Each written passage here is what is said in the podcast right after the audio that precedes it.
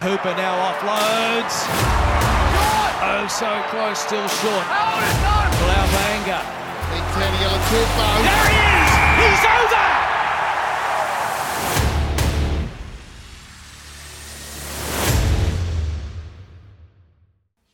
Hello and welcome to Pick and Drive Rugby Podcast. We're die-hard rugby fans having a weekly chat about all things Aussie rugby. We're real, family friendly, and positive, so get involved. Get involved. Get involved.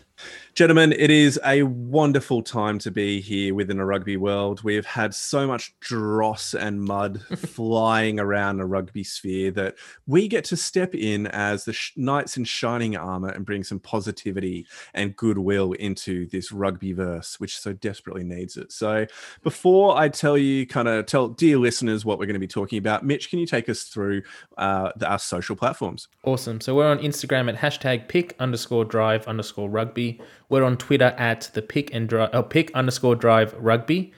Um, and we're on Facebook at the Pick and Drive Rugby podcast page. So please give us a like and a follow and share some of our stuff on there because we'd love to hear from you. Thank you. So we just heard from Mitch, one of my co-hosts, Mitch Foster. We also have Rev here from the Pick and Drive Rugby podcast. I mean, from Rugby Fixation. mate, you, do, you, you're moonlighting, Freudian so we're happy with that. Freudian slip right How there. you doing, mate? You had a good week? Yeah, great week. Um, Brisbane in a bit of a serious lockdown, but yeah, I mean, you know, taking it as it comes. I think we've seen how other states have handled it, and you know, we're ready to go. So we're all sitting like here in South lockdown right now. Yeah, Yeah. actually, yeah, we all Great. are. The good. lockdown pod. Another month ahead of us, at least. How good. Now, talking about things that are how bloody good, we are going to be doing a pick and drive live this Thursday night at 8 p.m. uh, Previewing Bledisloe 1. So the team list will be available by then. We are super excited to be available on Facebook and Twitter, all the regular major social platforms. So hashtag get involved. Bring us your questions in and comments throughout the show, and we'll make sure we get back to you. Now, this evening, we're going to be tracking through the Rassie Erasmus controversy that has erupted in rugby over the last seven or eight days. It's been pretty dramatic, it's been pretty torrid, and we're going to wade through the filth to bring you our unfettered opinions. Also, we're going to be tracking through, obviously, as a result, the British and Irish Lions second test before we move into the disappointing results from the Olympic sevens for both men and women. Before we finish off with the locker room, any questions that haven't been addressed as the show goes on. That's it. Let's go. Let's get into it. Let's move. And now the biggest talking point of the week, not the game, not the preview or the review of either of the games for the British and Irish Lions, but of course the famous video, which uh, for probably the most bizarre aspect of it was filmed via uh, Vimeo and uploaded through there. So outdated is Rassie Erasmus slash, I guess, uh, Jaco Johan. Plenty to talk about, plenty to discuss, but we've got to think about what has actually happened. We've had a coach that's come out July 25th, minutes after the game, and said, Congratulations, well deserved to the Lions. Very humble on Twitter. Uh, and then three days later has posted a 62 minute video highlighting all the inconsistencies, uh, saying he's not blaming the refs, but then calling out by name the refs that he's blaming, and really picking fault with all the issues that happened in the first uh, match between the British and Irish Lions and the Springboks. Uh, certainly, we have to wonder if that video would have been made if they'd won. Certainly, we have to wonder if what he did was legal. Certainly, we have to wonder about all the things that have come out with this uh, video and the result that followed.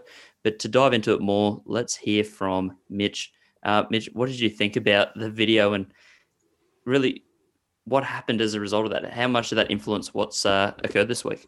Yeah, it a, it's a strange time for rugby to see something like this come out, and yeah, you you you highlighted the question perfectly. Is this actually legal? And I think to answer that, apparently yes. So we're all sitting here thinking that you surely, as a as a coach or as a director of rugby, you shouldn't be able to so publicly flag off the officials of the game that's just happened. But there doesn't seem to be any fallout from it so far. World Rugby hasn't said anything. Rugby Australia's come into the mix and tried to defend Nick Berry around it, but that's sort of gone pear shaped as well. So, yeah, it, it, it appears that he's gotten away with it. And the ultimate thing is that it did, in my opinion, influence the second game that was played this weekend. And whilst I do think Ben O'Keefe did very well in, in officiating this game, there was definitely some tension or apprehension move, going into the game. And there, I believe there was some calls that he made that were probably because of the video directly highlighted by Rassie previously. I think that was probably the biggest risk was just knowing that it's such a high stakes environment already, knowing it's a three match series. It only happens every 12 years between these two sides. Um, to add in the pressure of the refs did such a poor job last time, um, let's you know see if we can fire up the pressure. You could see that the refs did make a long time to you know have any decision to come to an agreement. Uh, the first half itself was about 63 minutes, I think. Um, so there was just so much stopping and pausing to uh, deliberate different messages about pretty cut and dry calls, I think. Uh, and uh, how did you find the video? Like, obviously, it's probably easier to sit through than the second test, but um, um, what, what, did you make of it? Uh, I I was I'm not sure if disgusted is the right word. I was just really disappointed. I have somewhat a naive expectation of rugby being better than this of the fact that we're meant to be people that show respect and of both fans and people that are involved in the game, players. Respect is meant to be one of the key values. And there was nothing at all respectful in the way in which the officiating body were treated by Rassie Erasmus after this. And I don't care what people say about supposed errors that were made within the game. Every single game of rugby has so many contentious calls mm. and so many 50 50 opportunities or areas where one ruck infringement gets called up, but another two or three are let go. And if you went through and did a microscopic analysis of every single game, sure, you could easily create an hour long video. But the truth of it is, you're meant to just let it ride and you're meant to just play the whistle both before and after the game. And coaches have the avenues that they can go and speak to referees and get clarification on decisions after the game. I don't see why a 62 minute video needed to be posted online if it was not with ulterior motives in mind rather than just trying to gain some type of redress on poor decision making throughout the game. I think that seems to be the big thing is just he's been coaching for you know years now. He's been very familiar with the processes of refs don't give you an answer straight away because they themselves have to review it. Um, JP Doyle, the referee in uh, Europe, has even said in the last few days that you know it can take up to five hours of just rewatching and just picking apart uh, the matches on a Sunday just to see uh, what's happened before they can get back to coaches. So I think there's definitely a massive, you know, block there. Um, my big concern is uh, Ian Roger got in touch and said was last week's saga good or bad for the game. If we look at it, they lost by five points. He releases the video. It's the same venue, same teams, roughly, only a few changes, and they then win by 18 points. So, and the same officiating team, same officiating team, and the big thing is without any uh, repercussions for Rassie yet. Um, how can you say it's bad? He's just got away with, um, you know, this massive storm in a teacup, but there's been no um, repercussion other than his side winning. So it, it's a massive benefit of him.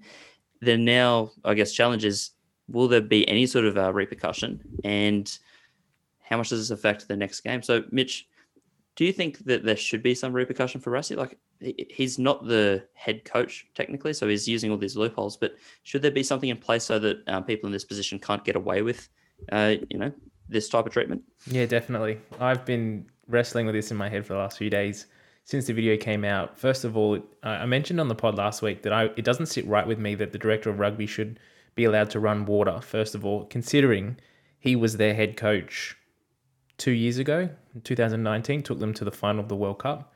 If it was an independent person who is essentially there as a, an official, sort of like Scott Johnson, then I would imagine it'd be a different situation. But the fact is that he's the coach of the team. He was the previous coach of the team before they've elected this new coach. Uh, he shouldn't be allowed anywhere near the, the, the match. He shouldn't be allowed on the sideline at all. Um, and then the fact that he is in this position of power and he's gone and made this such public addressal to the referees, um, throwing it in a really bad way and a really bad light. I, I personally think that World Rugby needs to intervene and to me, I think he should be asked to stand down. Huge call. Yeah, I um, I like it, and that, that gives us plenty to unpack because I, I think there's been so many things throughout the week and leading up to this that have been discussed. So the start of it, I guess, was Warren Gatland complaining about there being a South African TMO, um, which again sucks. But I think we have got to realize with COVID, that's just a reality now, and that that might happen because that happened with us with the um, the Tri Nations last year. You know, you are going to get cases like that where things mm-hmm. don't quite work out. Yeah. Um, I don't mind him as the water boy just because technically there's nothing wrong with it. Um, they're lucky they've kept the head coach on. It's not that common that you know the head coach stands down but stays so involved in the team. Um, Can you imagine though, in our situation, can you imagine if Michael Cheika was now the director of rugby and was running water? The biggest see, issue I- I had with this, and in the game specifically, the try that they were, I think it was Am that scored that try, and they're looking back and forth whether he's grounded it or he's knocked it on. They have the the camera angles on Ben and the official official team talking through and trying to figure it out, and right behind them, like two meters, is Rassie. He's right in the middle of that decision. So he's no he's not just letting the game flow and he's not letting Siya Kolisi as his captain manage that situation. He's in there himself. So he's almost like he doesn't allow he doesn't have faith in his team as the Springboks to be able to win this series without somehow doing something to put the spotlight on himself and taking it into his own hands. That's how it feels. That's how it looks to an outsider. it, it definitely is a unique situation. I, I think the scenario I keep trying to relate it to is as if um, you know, you you you know, you start dating a girl, um, and this is this girl happens to be uh, you know, a lovely person as a Springboks, and you're Jacques Nienaber, and you're you know living happily with this girl, and then she keeps hanging out with her ex boyfriend Rassie, and um, she says it's fine. She says it's platonic. There's nothing going on. He's just helping it, you know, you know, chores, whatever. Um, and if you're in the position where you trust that and you think, oh yeah, that, that seems fine, um, you know, power to you. But clearly there is something going on behind the scenes. There is some sort of uh, it, it seems like there's nearly a fear of letting go because even in the post-match interview, uh, Makazole Mapimpi, when he's thanking people, he first thanks Coach Rassie and says Coach Rassie, then thanks Coach uh, Jacques. He even has them ordered from you know that that preference. Like there is that really big disconnect, and I think that's the I guess problem a lot of fans are having, and a lot of people that aren't South African, is that uh, we haven't seen this happen before because normally the head coach leaves and doesn't you know get demoted. He doesn't take a job that's beneath the head coach role. Um, I, I'm going to stick pretty steadfast with it. I kind of I kind of like that he's getting away with it. I think the videos the big crossing the line, but if he's you know happy water boy, then I just think the Springboks are in a really lucky position, and I'm probably more jealous than annoyed at the situation. Um, and uh, just before we move on to the actual game itself, are there any more takeaways for you about how this whole situation's been handled? How Rassie's, you know, acting as a water boy and as a courier of chaos, Yeah. still director of rugby. Look, I I personally don't care about the water boy stuff. Um, I know that a lot of nations and teams around the world do that, where they have a coach or assistant coach who is the water boy. Whatever, I don't care. Um, the thing that is the issue is that it's blatantly in breach of that his actions, particularly through the video, are blatantly in breach of a number of code of conduct rules and um, expectations. So Nelson Dale from Draft Rugby put this up on Twitter. Um, they shall accept and observe the authority and decisions of match officials and all other dis- rugby disciplinary bodies. Shall not publish or cause to be published criticism of the manner in which a match official handled a match. There's absolutely handled a match. There's absolutely no denying that that video une- unequivocally criticized the manner in which a match official handled the match. Cannot be defended. You can say, oh, it's just trying to get World Rugby to sort out the system, that refereeing is a joke, that South Africans always get hard done by. But the nature of that video is without a shadow of a doubt going against the code of conduct expectations for how referees and match officials are meant to be treated both privately and in the media as well. Mm-hmm.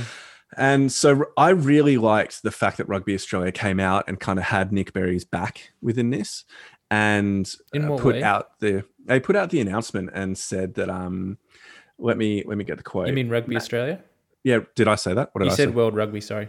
I was Sorry, just going to say, we haven't heard anything from World Rugby. no, we haven't. So it's Rugby Australia. Yeah. They came out and um, said that uh, it's important to assure public attacks of this nature are not tolerated. We'll continue to provide support to Nick at this time, as both his physical and mental well-being remains a priority for us. And what I actually saw uh, during the game was just as Rev mentioned before, an unnecessary slowing down of it because of the need to check everything and make sure that everything was um, all the all the T's were crossed and I's were dotted and everything like that in terms of a number of the major calls during the game.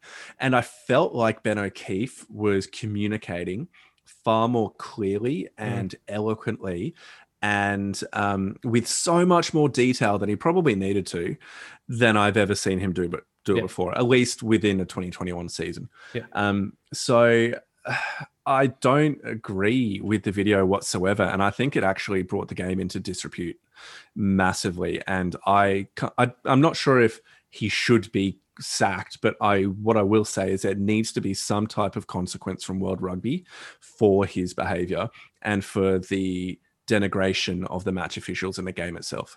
I, I personally, and going back to that that theme of him needing to stand down, I think this is the first time we've seen something like this in this format that a ref has uh, a coach or an official from a team has so publicly and intentionally criticized the referee's performance to go to the point of actually naming names and even insinuating in the ref in the in his video that the referee was actually being um, disrespectful to one captain over another or um, even potentially racist. There was a few sort of racial in, innuendos thrown into the video as well. I think World Rugby needs to make an example of this, and they need to come down hard on Rassie and say this is not acceptable in our game. This is not acceptable at your position. You're the director of rugby for South Africa. You're not just the director of rugby for the Springboks, but all of South Africa. You can't be doing this. You're bringing the whole game into disrepute. You're making this Lions series about yourself. Because if they do nothing, it really go it just allows other coaches to do something similar or much worse. And for the fans out there that are saying um, that Warren Gatland's doing as bad by making little comments in the media, I don't agree. I don't agree at all. I don't think it's even on the same level. We've always seen little things thrown out in press conferences in big games and big series, just you know, trying to keep the paper the papers um, moving and turning over, um, building the hype for the game, just making little comments. But coming out and making a video like this is a completely different thing, and we really need to stamp it out of our game. Yeah, it, it's funny because I think one of the big parallels that got drawn immediately after was people saying, "Oh, gee, the Aussies are jumping in with um, the defense of Nick Berry. Where were they when Cheika was, you know, abusing referees in 2019 at the World Cup?" Nobody liked it. Exactly, Yeah, no one liked it. He made And a the comment in a press ma- in a press conference. Th- th- I think th- that was a big difference. It was, you know, 10 minutes after the match where he's, you know, heated, his team's lost, he thinks he's aggrieved, so he says something.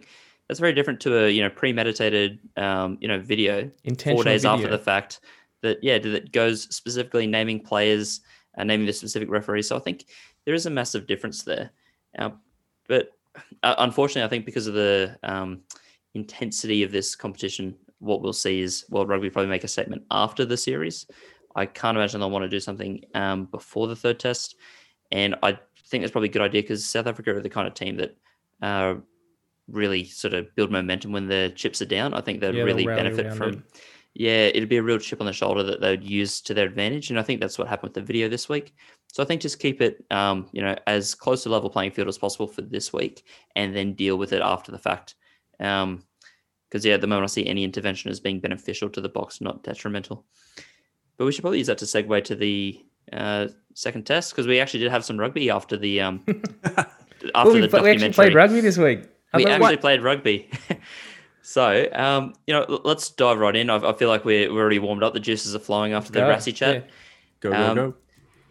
the Springboks came back uh, beautifully from the first loss. They won 27 to 9. It wasn't even really close. Um, 21 and uh, geez, I'm stumbling over that. unanswered points in the second half. Um, and the big thing from that, I think, was just we saw two teams that were kicking the leather off it, but one team started using the kicks to attack, and the other team just couldn't get any sort of momentum in that uh, second half. So again, we got the game of two halves. Neither team have put together a complete performance, and I think this third test will come down to who can actually do that. Um, so there's plenty of stuff. Let's just get a feel for the game. Um, Ando, what were your takeaways from the match? Um, my takeaways were that South Africa just simply cleaned up the things they needed to from game one. So, what what were the major things they needed to improve on in game one? Well, they needed to avoid giving away so many needless penalties, and they needed to do better in in the um, receipt of high high balls, and they did that. They weren't perfect by any stretch. They still had a couple of drop balls and a few issues here and there, um, particularly if you look at Cheslin Kolbe's yellow card. Um, but by and large, they were the winners of the aerial uh, kicking game, and they, as a result, were able to profit off it off the boot of Andre Pollard. And that was really it because these teams are so well set up defensively that they don't have any major areas that they can be exploiting, uh, the, the opposition can be exploiting.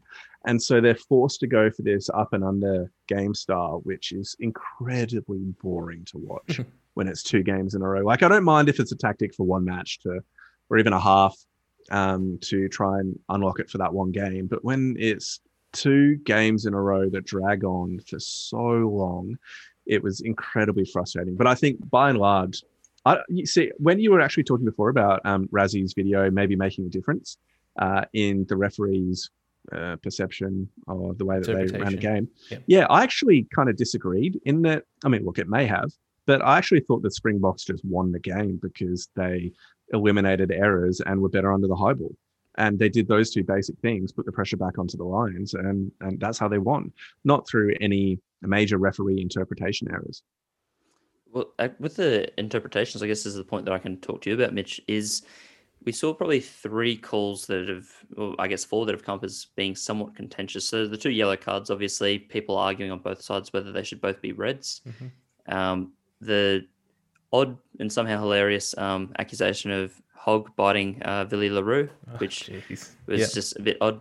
And then I, th- I think the one that could be potentially the most impactful to the game was um, the on-field decision of try for Am's try, and then when slowing it down, potentially being a knock-on, but because of the wording, uh, it was awarded. So I, I guess we might cover those as just the bigger talking points first. Um, Mitch, were you happy with those two being yellows? Did you want to see harsher punishment for uh, the the kick of the player and then the tackle in the air? Look, I'm I'm happy that they're both yellow. I think the right decision was eventually made. I do have questions around Ben O'Keefe's um, process and the way that he handled the framework, and it's something that we've spoken about with New Zealand referees, particularly throughout sort of 2021 Super Rugby, Trans Tasman, those kinds of those two tournaments, is that they don't actually start at the red col- red card threshold and work down. So he was talking about the incident and he said straight away, without even looking at the replay, I'm sitting at yellow card. Can you just let's have a look at it in slow time? So at that point, he's already at that yellow card uh, level, and he's if there's any mitigating factors, he's mitigating down from there. He really probably should have started a red card um, and mitigated down to a yellow. Now, ultimately, they did make the right decision, I believe. Um, there is some question around the words and the what he actually said. He he mentioned that um, I believe it was Conor Murray, was it that was the player that got tackled in the air? Yeah. Yeah, so they he, they were saying that he landed on his side and his back, um, but if you watch it in replay, he actually face plants and lands on his face. So I don't quite understand how they said that he landed safely from that. Um, but at the same time, I do I don't think that there was intent there by um, Cheslin to actually hurt the player or to tackle him. He had his eyes for the ball. It was only sort of at the last minute that he realized that the player had jumped and was out of it, and he did as best as he could pull out of it. He just ended up making contact in the air. So I wouldn't have liked to have seen a red card because it would have resulted in the the game being completely different from that point on. But um, yeah, I do think that the way that they that they particularly the the Kiwi referees start their framework at yellow and work down instead of starting at red doesn't give them a whole lot of wiggle room. And I- I think because for me, the two yellow cards, the Kolbe one was probably more leaning towards the red. Yeah. I think we've got to keep in mind with Ben O'Keefe that he's just come off the back of giving Koroibete a red card Yeah. in the fourth minute of a test match. he's just seen the Rassie video. He knows that any red card offense, especially after he's just given a yellow, um, you know, the other An way. intentional foul play act of Yeah. kicking it- a player. Yeah. Exactly. I think it was just such a tough call to try and make. So I do. I I think it was a yellow in the end, but I agree with you that I think he was just wrong in saying that he landed on his back or side. Like it was at best chest. Um, but yeah, otherwise I agree Well. I mean, think it it, sort of, and then it also comes down to, in that instance, it would come down to the outcome. Because if he hadn't put his foot down or his arm down, his, his hand down to brace the fall, he would have landed on his face and he probably would have been off for a HIA or a neck injury. And in that instance, they would have had no no option but to give him a red card because of the way he landed. Now that is outcome based, but um, that's kind of what they have to do to protect players. There is clear contact in the air. If he does hurt himself through the process of landing dangerously, um, they they're kind of in in the framework. It does take into account the fact that the player has landed dangerously as well. and that's been, I guess, one of those buzzwords, the the mitigating factors. I think they really do have to nail down. Um, is it down to intent? Is it down to outcome? Is it down to just let's have a set uh, in stone rule so that there's no grey area. Um, but I, I, think you're right. I think those two yellows were fair. And to be fair, I think Ben O'Keefe had a great game. Mm. Um, I think he managed yeah. the team well. I think yep. it was hard because both teams were really trying to pull punches that first half. It was a real sort of arm wrestle. So I might go through some of the or stats. you could say then... they were willing to throw punches. Yeah, the first half was very to. fiery. They wanted to. Oh, they yeah. wanted to, didn't they? I think my highlight of the match was just seeing Eben Etzebeth and Alun Wyn Jones grabbing each other's shirt collars. And I thought for sure, you know, Alun Wyn Jones, he's experienced in everything, but you know, I don't think he lost 10 seconds in a fight against Eben, but he he stood his ground. It was it was impressive to watch. Well, he started um, that first one, didn't he? He ran in from yeah, the, yeah he did under yeah. the, the posts and and uh, and pushed it. Was it um, Mapimpi? I think it was on the ground, and it just yeah. erupted from there. It was good to see that sort of venom. I think the first half, even though it was much slower, I actually probably enjoyed it a bit more. There was something, you know, I'm going to borrow from Squidge and say one for the purists, but it, it was something quite nice about it. But just looking at the stats, because we said game of two halves before, the first half, the Lions um, sort of had the the dominance. They were winning nine six. Um, they conceded three less penalties. They had the same number of turnovers, but they had a uh, probably slightly stronger set piece. It wasn't dominant; it was just cleaner. Um, the Boks had already lost two of their lineouts. But in the second half, the Boks got eight from eight lineouts, and the Lions had two from four. They they completely switched the tides there, and I think the use of Lood de Jager was just so inspired yep. to bring him on. Yep. Um, in place of Jasper Wiese. and that way they could have those two locks, but also Mostert playing as that blindside um, Pieter-Steph role. Uh, and then the other thing, and this this stood out the most in the second half, the Lions uh, were rewarded one penalty, conceded nine. So the massive turnaround there. They had no you know territorial possession because of that. They kept giving away the ball, uh, and on top of that, two turnovers conceded to the Boks, ten for the Lions. Um, the outside backs knocked it on 10 times in contact off high balls. Like yep. that's that's higher than I've seen in any game ever, let alone, you know, the best players from Europe. So and I guess with those stats in mind, did you see the Lions loss? Was it down more so to the personnel or the strategy? Um, I think it's actually the strategy. Oh, you know what? Annoyingly, it's a combination of both. Yeah. Um, because if you look at the Lions players, who are they? They the the back three. You've got Hogg, um, Van der Merwe, and Watson are, are the back three. And those are incredibly aggressive, powerful, capable players who are fantastic in attack. And have we seen them run with any space whatsoever in the last two games? I, I can't think of any run that they've made that's been um, at all penetrating. And a large part of that is because the the Lions barely holding on to possession. We saw it a little bit in the second half of the first game. Um, but even then, they were keeping the ball a little bit tighter than what we might see in other matches. And so I think that it's a case of the strategy that they have is one to try and combat the South African power game and just play territory and take the penalties and just exploit the occasional opportunity which will come up. But they're just not creating anything themselves and they're not providing opportunity for their more attacking minded players to actually have any type of um, any type of space or opportunity to do anything. So I'm just not sure if the players are right for what they're choosing, the, the way in which they're trying to play. Um, you saw that their com- you saw that the confidence was down within the second half, taking the high balls, um, with so many of them being dropped. And that's kind of speaking to what I was saying before about how I actually just think that the Springboks proper just won this game, and that Rassie's video was somewhat immaterial in the actual outcome.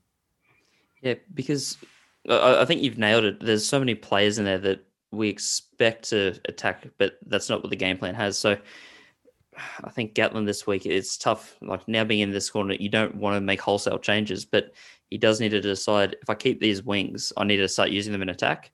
Yep. Or if I'm going to stick to this game plan of kicking it up, let's get Liam Williams in there, let's get Josh Adams in there, like players that are mm-hmm. taller, better in the air, and suit that game style. But it has been brought up a bit that it's really hard to beat the Boks at their own game plan. They're probably better off to try and attack and do something a bit different.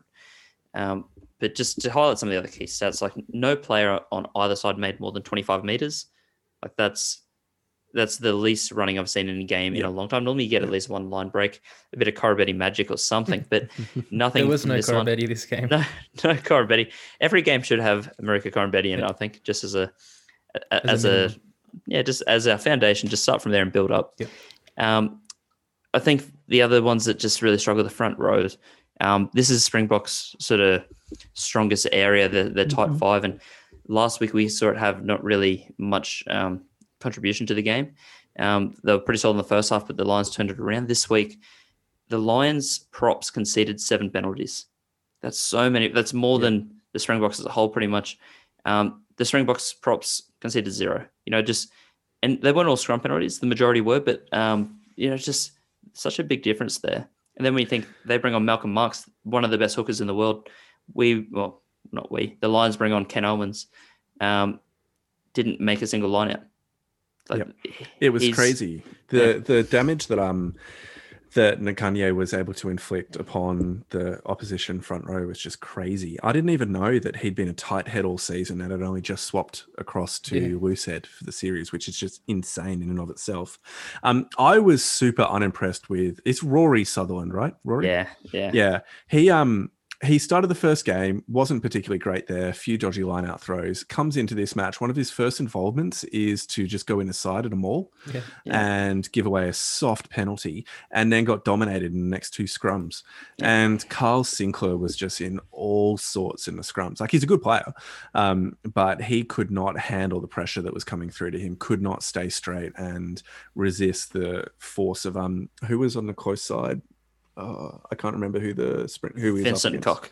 Yeah, Vincent Koch. Um, so yeah, that was just crazy to see that those two really good players, uh, particularly Kyle Sinclair, who's a notable scrummager, just being absolutely folded and turned inside. And the scrum dominance of the South Africans in the second game was almost in a way like a writing of the ship. It's how it should have been in game one, but we didn't see that play out.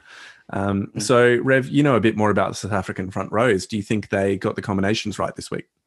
I think they probably nailed it. To be honest, like uh, Trevor Nyakane, they would have done very little, I guess, um, planning around him because they probably thought, um, you know, you know, they're moving him from tight to loose. This is our benefit, but he made his name for the for the Bulls as a loose head prop. Um, he started coming up through the ranks as a really great scrummager there.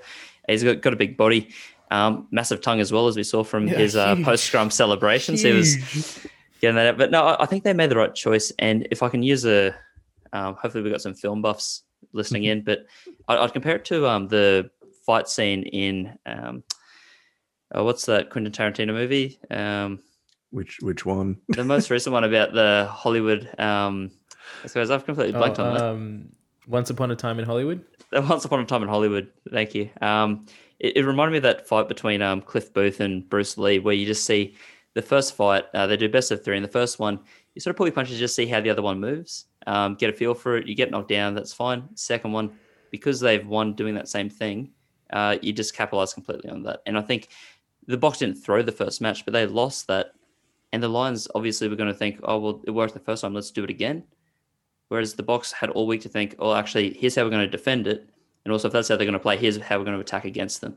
Yep. And I think just that combination, it really blew out what was a tight first half and a tight, you know, first game into a really dominant win. So there's plenty of soul searching for this Lions team because they uh, really like. I know it's one all, but they just got you know battered. So they've got to really come back um, swinging this week. I'm just trying to figure out what did they do that was different this week to last week? Was there any difference within their game plan or within the style? Because I wasn't able to see it. It looked remarkably similar, but just less effectively executed.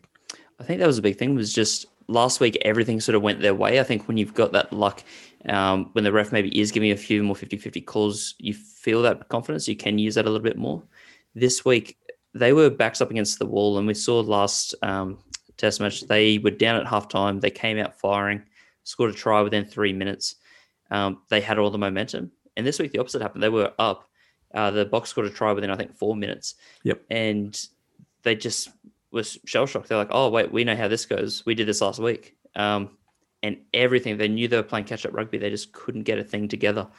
So I mean, I, I don't really know how you how you fix that because it was just down to you know errors. I think there must have been nine knock-ons between the backs. Um, you know, they were chasing the contestable kicks, and I just haven't seen the backs do anything in attack. Like Henshaw should be doing a bit more. Like he should be a damaging runner, doing Venom over one run for one meter. Like that's it's nothing when you got such a big body there. So I don't think they need to change too much of the team. I think they just got to change the the game plan. I 100% agree with that. I think that uh, if you look back to that try you were talking about in the 44th minute, basically there's a um, there's kind of like kick pass from Pollard across to Mapimpi, which is based off a scrum. Um, then there's a penalty.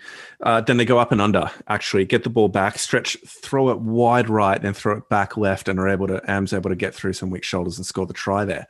And it just shows that it's that immediate execution or that immediate pressure that's placed when a turnover is made that neither seem neither team really has been trying to go for this series. And that was an opportunity where they actually played with the ball after forcing a turnover and got the results from it.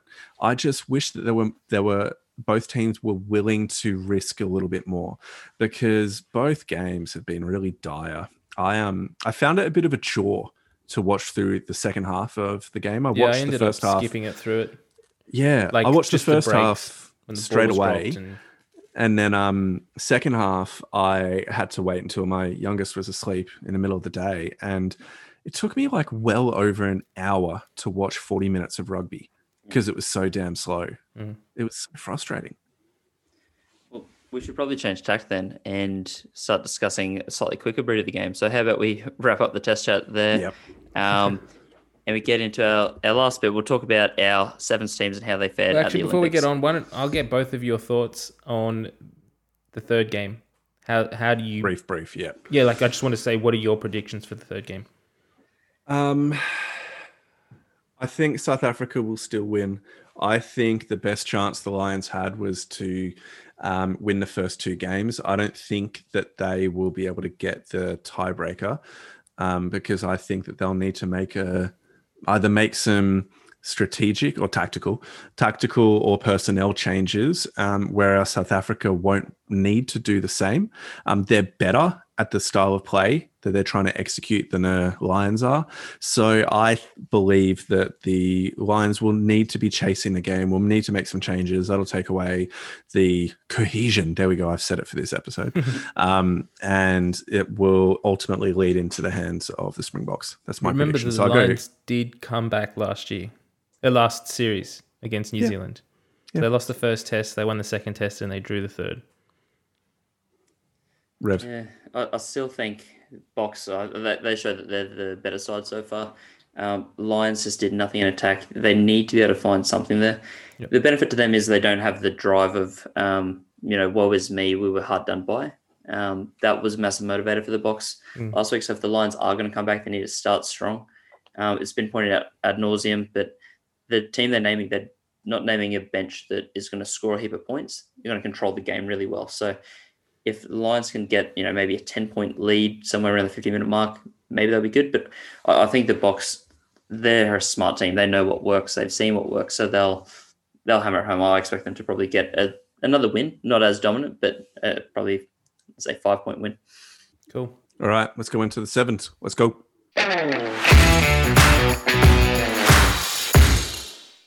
All right, so now we're going to talk through some Olympic sevens.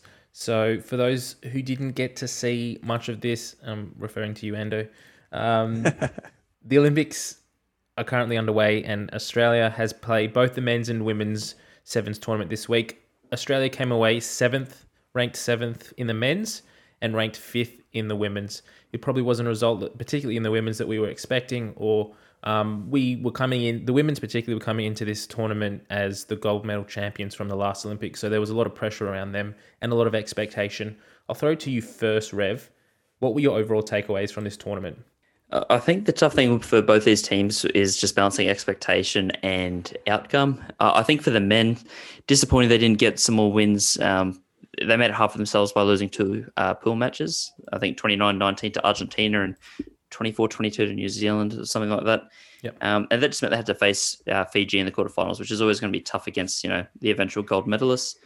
Um, so I think it's it's unfortunate that they did that, but again, them finishing seventh, they're not.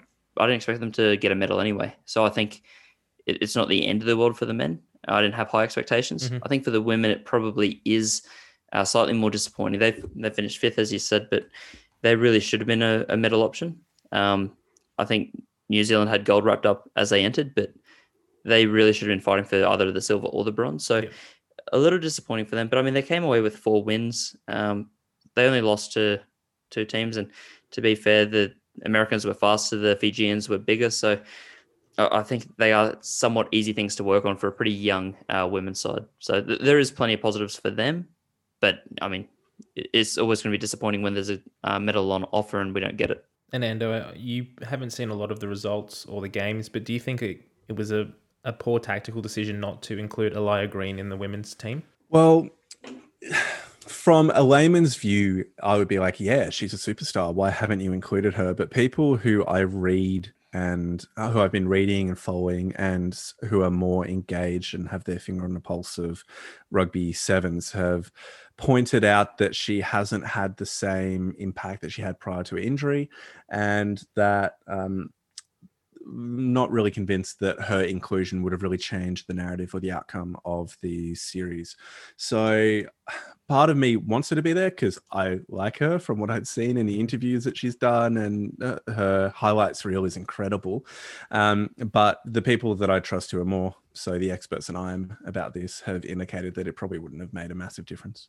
Yeah, and I think with the women's team particularly, a lot of their games came down to the conversions that they ended up missing. So it was two or three points that they ended up um, not being able to get the victory, and that's what then ultimately uh, uh, meant that they didn't get out of the well, they didn't get through um, the quarterfinals. So I think we'll talk a little bit about the men's and just the overall um, competition there. Were you surprised, Rev, that Fiji ended up taking out the whole tournament and getting the gold? No, not at all. I think that was um, you know, if I was a betting man, the first thing I'd look at with the sevens is uh, the Fiji men to win it and the New Zealand women to win it. I think they both came in as favourites and um, both great grand finals. Um, but the Fiji guys, God, they're, they're so impressive. They're just built for the sport. They're so fast. They're so big. They can run around you. They can run through you.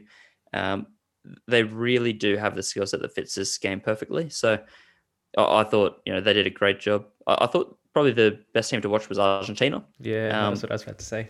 They they just look so exciting. From the first match, I thought, oh, gee, Australia must be really poor. Like, you know, losing to Argentina, that's not ideal. But we saw them push every team they played. Um, they were so good to watch. So I, I think they're a real dark horse. And um, I know Paul Tate on Twitter is um, pretty big into South American rugby, and he's said a few of them are looking quite likely for um, Argentinian call ups for the 15 side team. So I'm quite keen to see that in effect. Um, but yeah, I, I, just think the Australian side, as as tough as it is, come seventh.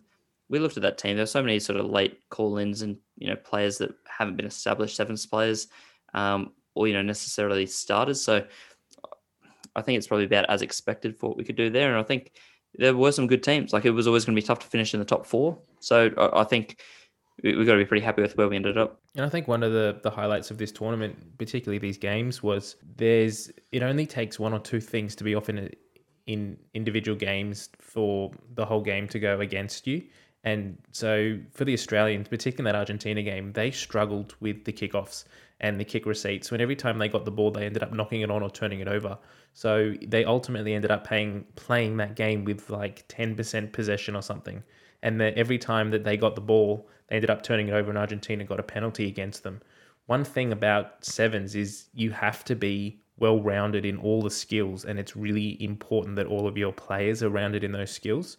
Um, one of the things that I've read online, particularly about this Argentinian team, was that Argentina shut down their sevens program a few years ago, and so they didn't have a full uh, build up to this tournament, and they kind of threw this team together from a few sevens players, a few 15s players, but they ended up coming in and doing so well and getting the bronze medal in this competition. When you compare that to the Australian setup, we've got professional players who are playing sevens solely for years, but like four years from the last Olympics through to this one. You've got players like um, Longbottom, uh, Lewis Holland, who are solely sevens players. Should we be expecting that they perform a little bit better um, when you compare it to a team like Argentina, who didn't have the preparation and the build up, but ultimately came away with the bronze? We probably should be expecting a bit more just because, as you said, like we've got the resources. We've got probably you know one of the best um, sets of equipment and stadium to prepare at, and you know the the coaching access compared to a lot of the nations that do compete at um, the Olympics. I do think um, the tough thing for some of these guys, we saw Samu Kerevi was one of the players who's obviously just come from rugby, but even Lewis Holland and um, Lachlan Anderson, they were both in the Rebel squad and they had to change their physiques, you know, not drastically, but they did have to put on a bit more bulk to play 15s. And I think just chopping and changing between that, even though it was great for their development, it didn't really help them throughout the series. We saw that they didn't have the the smoothest transitions. The other thing, like players like um, uh, Dylan Pietsch and uh, uh, Dietrich Roache, um, both great players, but quite young. They're still, you know, finding their feet. Mm-hmm. I, I, think between them and the women's team, which you know, the women's team, I'd, I'd, love to go through some of the the emerging talent there. Like they're, they're just they're so young. So you take away a few players, not a great result, but I can see why um, there's faith in this side to try and build it up and get prepared for the next Olympics and, and, and not even that, but just the upcoming circuits that you know happen throughout the years. I'm going to throw to some questions now. Um, that have come in from some of our fans. I've just lost them on my page though. Uh, the first one comes to us from, uh, yeah, we'll go to the Rev's question first. So, Seven's question is a dramatic change needed in the Australian program? Uh, and I'll throw this to you first. Based on, I know you haven't got, you haven't seen a lot of the performance, but based on the results, Oh, look, I think that the whole Sevens program's just been hugely disrupted because of the COVID shutdown. So I'm not sure if this year is representative of um, the the effectiveness of the program itself. Kind of I know. Yeah, look, I know that um, Matt Doan is asking a lot of questions about whether or not uh, rugby sevens is worth the financial investment that's put into it. And I personally think that it's it's a fantastic showcase and offering um, from a kind of world circuit point of view. But I really struggle with the news that both the, um, men and women's coaches have both been had their contracts extended. I mean, surely this is a four year cycle and that you've just finished the end of your cycle and that nobody should be accepting the places that we finished. So finishing what for the men it was seventh and for the women it was fifth. Yeah. I don't think that um, particularly the seventh um, should be something that we're accepting, and that coaches should be rewarded by having their contracts renewed. I I'm not sure if a massive overhaul needs to be made, um, but I think that the women's game particularly is growing through opportunities like the Aon Sevens um, and the emphasis on university engagement that it brings, and hopefully that being a pathway into a more professional setup. Um, so that's my somewhat uninformed view of it, but I hope, hope hopefully those points made a bit of sense. Yeah, definitely. Um, and Rev, another question that came through from Ian Rogers says, uh, "There's a there's a rumor going around that RA wants to defund the sevens program. What's your opinion on that?" I think defunding it would be quite detrimental to the number of kids that get into sevens just as a bit of a gateway. I know we don't see that many transition, but it's such a fun game, and given you know, rugby is struggling for that, you know, fun entertainment value compared to AFL and NRL. I don't see why we'd take the eggs out of the sevens basket when that is attracting quite a few people, especially um, we've seen the female demographic has really boosted um, in the last five years. So I don't think that's the best call. I think if they were to take money out of it, they need to have um, good evidence as to why. They need to be pretty open and transparent with you know what they're going to do with the money. And if it is for something that you know benefits the grassroots rugby or benefits uh, the Wallabies in terms of creating an NRC competition or some uh, different gateway for students to get involved in rugby at state schools or something like that, then you could see benefit. But if it's just cutting money so that you know they can fly to more, um, you know, meetings, they can have top up. Yeah, exactly. Like we're just having you know business class flights to New Zealand to discuss something that could have been done over the phone. So. Yeah. Yeah, it's, it's all that sort of stuff that yes. I think yeah. If if there's money that needs to be put elsewhere, and they've got ideas for that, and they've you know proven through their books that um, the money they're spending in sevens isn't reaping a reward, then defund it by all means. Uh, but at the moment, I, I, look at that women's side that finished fifth. That, as you said, only had two losses by two points.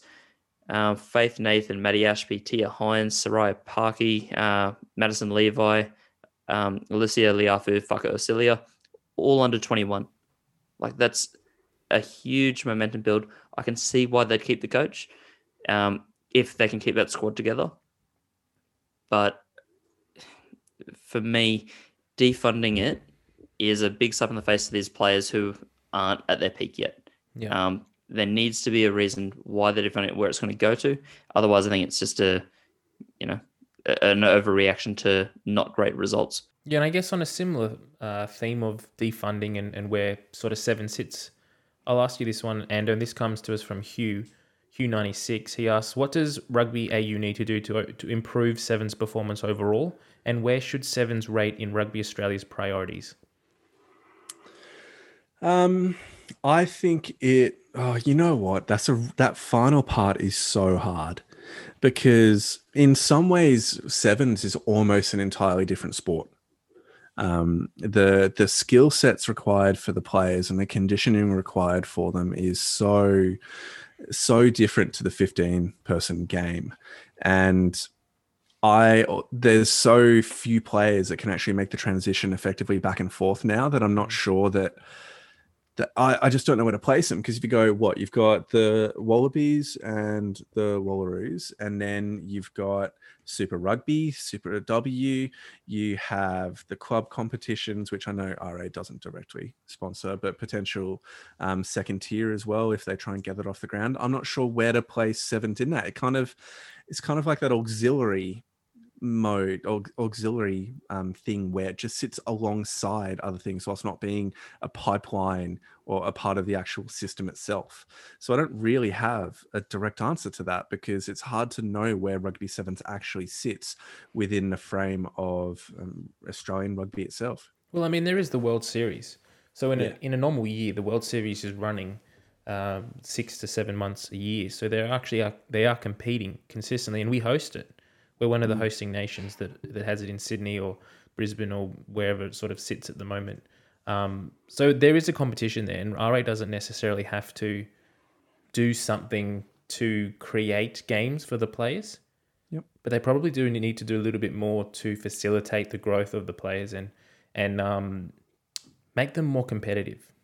Yeah, I hear that. Well, why don't we um finish this seventh chat here because we we need to keep on moving. And we do have our... two last quick questions. I'll just oh, okay. Let's go super quick. Yeah, so, super quick. Um, last one from Hugh says: Should there be more of a connection between sevens and fifteens, which ties directly into uh, a question from? I'm just going to bring it back up on my screen. Sorry, I've lost it. Um,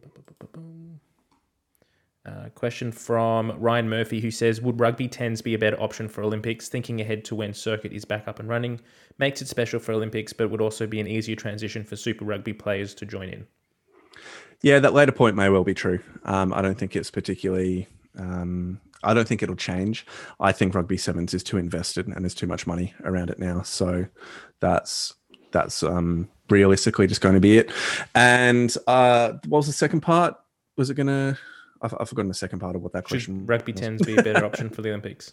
Uh, no, no, I don't think so. Just because it doesn't have the global um, buy-in that rugby sevens has at this point in time. Fair enough. Yep. Cool. And was there a second question we need to finish up with? Well, th- those were both questions. One from ah, Hugh around the connection between sevens brilliant. and 15s, and then yep. Ryan's question. Awesome. Well, let's rock and roll, mate. I think we can move on, and we're going to head now to the locker room. Let's go.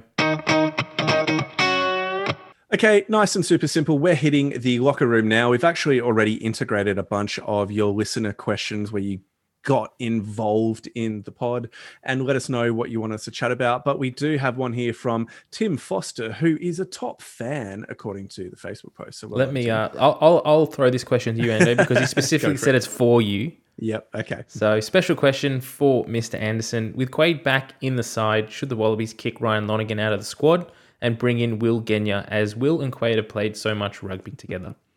Uh, no, hell's to the no. Don't you dare touch my boy Ryan. Okay. Don't long you as. dare. Long as, long as. Now, basically, he, um, if there was any chance that Quade Cooper was actually going to play, then okay, maybe I'd entertain the thought for like 30 seconds or chat about it over a beer with somebody. um, but no, just no. Uh, they neither of them are the future. And as much as we um, can sometimes chase immediate success, I don't think when we're at this point of our World Cup cycle, we should be doing such retrospective measures like bringing someone like Will Genia back in or having Quade Cooper actually start. Um, although maybe on Thursday I'll be eating my words because Quade Cooper will be starting. Who knows? There's a bout of food poisoning that's gone through the Wallaby squad, and Quade Cooper is starting. And it's only targeted. It's only targeted the fly halves. Yeah, that's right. Um, okay, so now Reg Roberts has put in a question. Um, obviously, we've spoken to one earlier about the sevens, but also as a follow up, who was the Waratahs' highest scoring prop before Harry Johnson Holmes? Now, I did respond to this when he posted it because I've been finding it really difficult to find like a um some tables, Statistics some statistical yeah. information without me having to dive through one by one and uh, trying to remember props. My big fear with this is that prior to the professional era, there's just some outlier, some smoky, some guy who I've never heard of that has just scored a ridiculous amount of tries um, as a prop. But Mitch, we we somewhat have an answer, and do you want to tease the audience?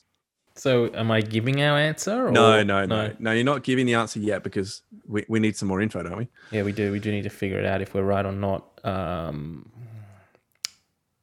his nickname. Oh, this might be a bit too Oh, no, that's way too easy. he So- retired. Yep. For, I'm going to say five years ago, but I don't know Yeah, if that's correct either. It's pretty close, but basically, um, the the reason why we're holding off is we just want to be 100% sure with our numbers. We want to make sure that we have the accurate statistical numbers for you, but we're pretty sure we've got. And to get you. those numbers, Ando is going to go back and watch every game on Stan from the Waratahs last 10 to 15 years and statistically count them. you know what? I'm genuinely confident that if we're just looking at the um the professional era, then we don't have a problem. Like I said, my my issue is if there's some amateur, sorry, not some amateur, some pre-professional, um, who has just blown the chart like Yeah, the, but try surely they wouldn't have the played water. as many games. So it wouldn't I know. it wouldn't know, matter. I would, you wouldn't think. You wouldn't think. wouldn't think. So anyway, keep your ears peeled for that one. Pe- keep your ears peeled. How do you peel an ear? Who knows? We'll find out next week, and we look forward to revealing that with you. Uh, Anything else we want to quickly touch on, mate, or are we we we good to go? Well, let's just um, let's just remind people where they can find us at eight o'clock on Thursday. Brilliant. So at eight o'clock on Thursday, we are doing a pick and drive live, and it's going to be a preview of the Bledisloe Cup Game One, which is going to be played on Saturday late afternoon, evening, and we will be going through the team lists and also keep your eyes out. I think we're going to put out on Wednesday our combined 23. So Rev, Mitch, and I are going to get together and put together our combined 23. And you get to tell us how wrong we are or Yep. how right we are. And then we'll compare it to the real thing when it comes out on Thursday. That's right. And uh, Ryan Lonergan can't be in your team, Ando. Well, look, I'll put him forward and then we'll discuss it. Like I don't think he's in the do. squad, is he? Uh, no. Uh, yeah, I don't know. Oh no, I think he is. I think he made it actually from Good news. memory. Okay. All right, team. Let's call it there. Thank you so much if you got to this point. Have a wonderful day, and we will see you on Thursday night. Signing off. See ya. Bye.